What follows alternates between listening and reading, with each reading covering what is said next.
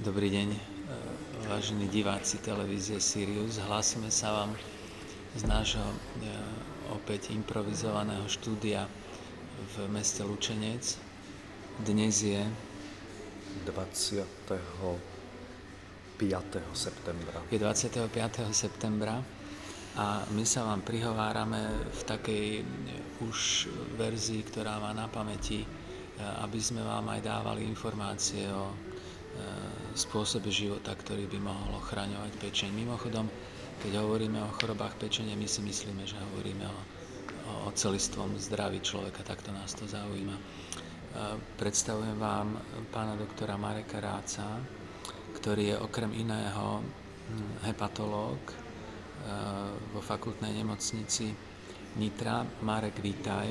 Ďakujem veľmi pekne. Marek nás prišiel pozrieť do do Lučenca, lebo plánuje vo svojom regióne, v rodnom meste a okolí rozvinúť hnutie Sirius a má to však svoje muchy, ktoré treba vychytať a pochopiť.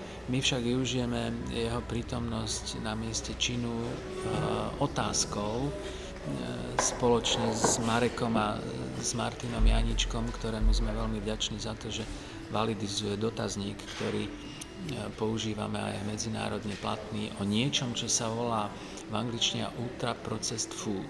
UPF je to medzinárodne prijatý, e, prijatý pojem, ktorý ešte nemáme e, do Slovenčiny preložený. Mimochodom, vážení diváci, ak by ste boli takí láskaví, posielajte nám na adresu Sirius web stránky svoje návrhy, ako by sme mali preložiť do Slovenčiny tento anglický pojem, ktorý je e, ťažko uchopiteľný spôsobom, aby, aby pôsobil.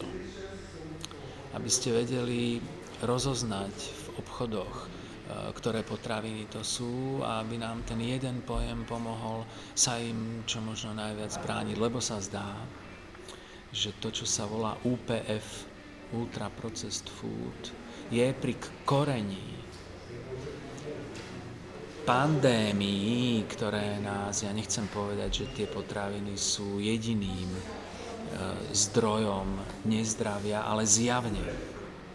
Myslím si, že sa v súčasnosti dá povedať, že mimo akúkoľvek pochybnosť Áno. sú e, zložkou v tom, prečo sme celí chorí, prečo máme kardiovaskulárne choroby, prečo máme rakoviny a teda predovšetkým, čo, čo Sirius má na starosti, prečo máme aj choroby pečenie.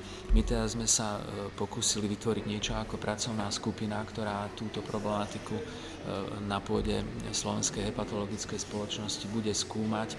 Ty si sa ujal spolu s Martinom Janičkom mm, určitých aktivít, tak prosím ťa, skús dať e, ľuďom nejaké námety, ako rozoznať e, to, čo je UPF e, v bežnom obchode, to je jedna vec, a prečo by sme mali rozoznávať tieto potraviny.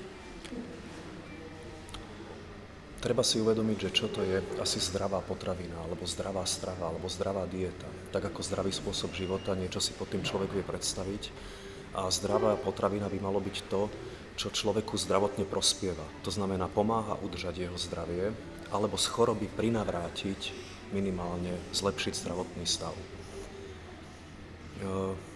tie dnešné potraviny, ktoré sa priemyselne vyrábajú a ktoré si za normálnych okolností vieme kúpiť v potravinách, v obchodoch, tieto atribúty, aby boli zdravotne prospešné a zdraví prospešné, po väčšine nesplňajú.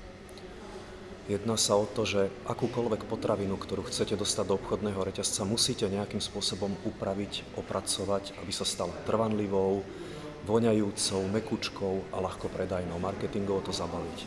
Všetky tie veci, ktoré sa od zberu a možno od pestovania, zberu, spracovávania, uskladňovania a distribúcie dejú, tak to sú všetko aditívne činnosti, ktoré tej potravine neprospievajú. Samozrejme, že sa dá o tých procesoch rozprávať veľmi dlho, a s tými potravinami sa dejú veci, ktoré sú viacej alchýmiou a chemickým priemyslom ako potravinárskym priemyslom. Všetky cukry, oleje, tuky, stabilizátory, emulgátory a všakovaké iné látky, ktoré sa do potravín dostávajú, majú vplyv na zdravie človeka. Čiže nie len tá kalorická hodnota, ktorú tá potravina má, zaváži, ale aj tie nutričné parametre, ktoré sa spracovávaním priemyselným poškodzujú. Veľmi dôležitý fakt je, že pri tom, aby sa potravina stala trvácou, musí Rozťahujeme odstaniť... banner Sirius. Dúfam, že, že už bude držať, tak ako my budeme držať niť a ja sa vrátim len k tej myšlienke, ktorú som chcel povedať, že samozrejme dôležitým faktorom je to, že z týchto potravín sa odstráni vláknina, ktorá je zdraviu prospešná a nevyhnutná pre zdravý rozvoj. Koľko vlákniny potrebuje človek za deň? Malo by to byť ekvivalentom zhruba 500 gramov čerstvej zeleniny alebo ovocia. No, neviem presne, koľko je to vlákniny v gramoch. Ja som počul niekde e, minimálne číslo 35 gramov. Áno. Videl som taký graf, e, ktorý sa týka mikrobiomu, pretože vláknina je krmivo pre... To, to je niečo, čo, čo náš tráviaci trakt ne, nevstrebá a zostáva to ako krmivo pre naše mikroorganizmy v hrubom čreve, ktoré, ako sa ukazuje, sú naprosto rozhodujúce pre naše zdravie. Akože naprosto rozhodujúce. A uh, Angličania hovoria, tí múdri, čo sa tým zaoberajú, že e, keď nekrmíš svoje baktérie v čreve, tie baktérie zožerú teba. Presne tak toto je. A je to 35 gramov.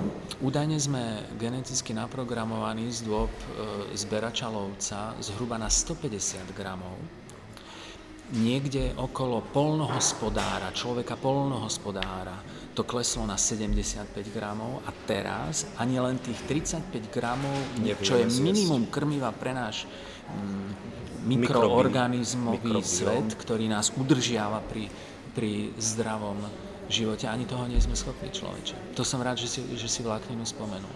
Ja si to predstavujem veľmi jednoducho ako nejakú sieť ešte, ktorá pomáha tomu, vlákninu, vlákninu ako, sieť. ako nejakú mm-hmm. sieť. Na príklade kalórií sa to dá veľmi pekne vysvetliť, ako to vysvetľuje známy profesor Lastik, e, že vlastne nie je kalória ako kalória.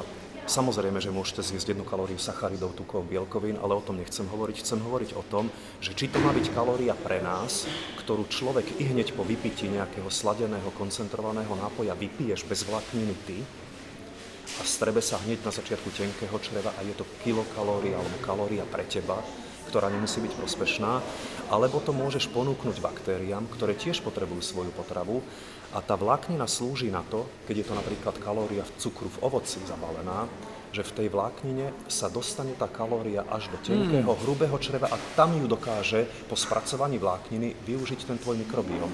Čiže vlastne tá potravina niektorá nemusí byť určená pre nás, ako, to je podstatné. ako pre človeka, to ale pre jeho mikrobióm. Mali sme šťastie. Áno. Dnes nám, dnes nám prozreteľnosť e, e, žičila, že Marek spomenul, čo spomenul. Ja by som si dovolil ťa poprosiť, do Nitry pôjdeme koľkého? 15. decembra. 15. decembra budeme v Nitre, budeme pokračovať s Marekom o o diete v súvislosti s, so spracovaním potravín. Čiže keby sme mohli povedať, že keď vezmeš zemiak a urobíš si zemiak svoj vlastný, alebo keď si vytrhneš zeleninu, alebo keď máš aj svoje vlastné meso, um, láskavo pestované a láskavo pripravené uh, o život a spracované, tak to dokopy je niečo, čo by sme mohli považovať za zdravú stravu. A to, ako rozoznávať uh, ultraprocest potraviny. Ešte raz opakujem, vážení diváci, poradte nám, ako máme preložiť toto slovo. Marek, ďakujem ti veľmi pekne, tešíme sa na stretnutie v Nitre a tešíme sa na stretnutie s vami pri ďalšom podcaste Sirius. Ďakujem.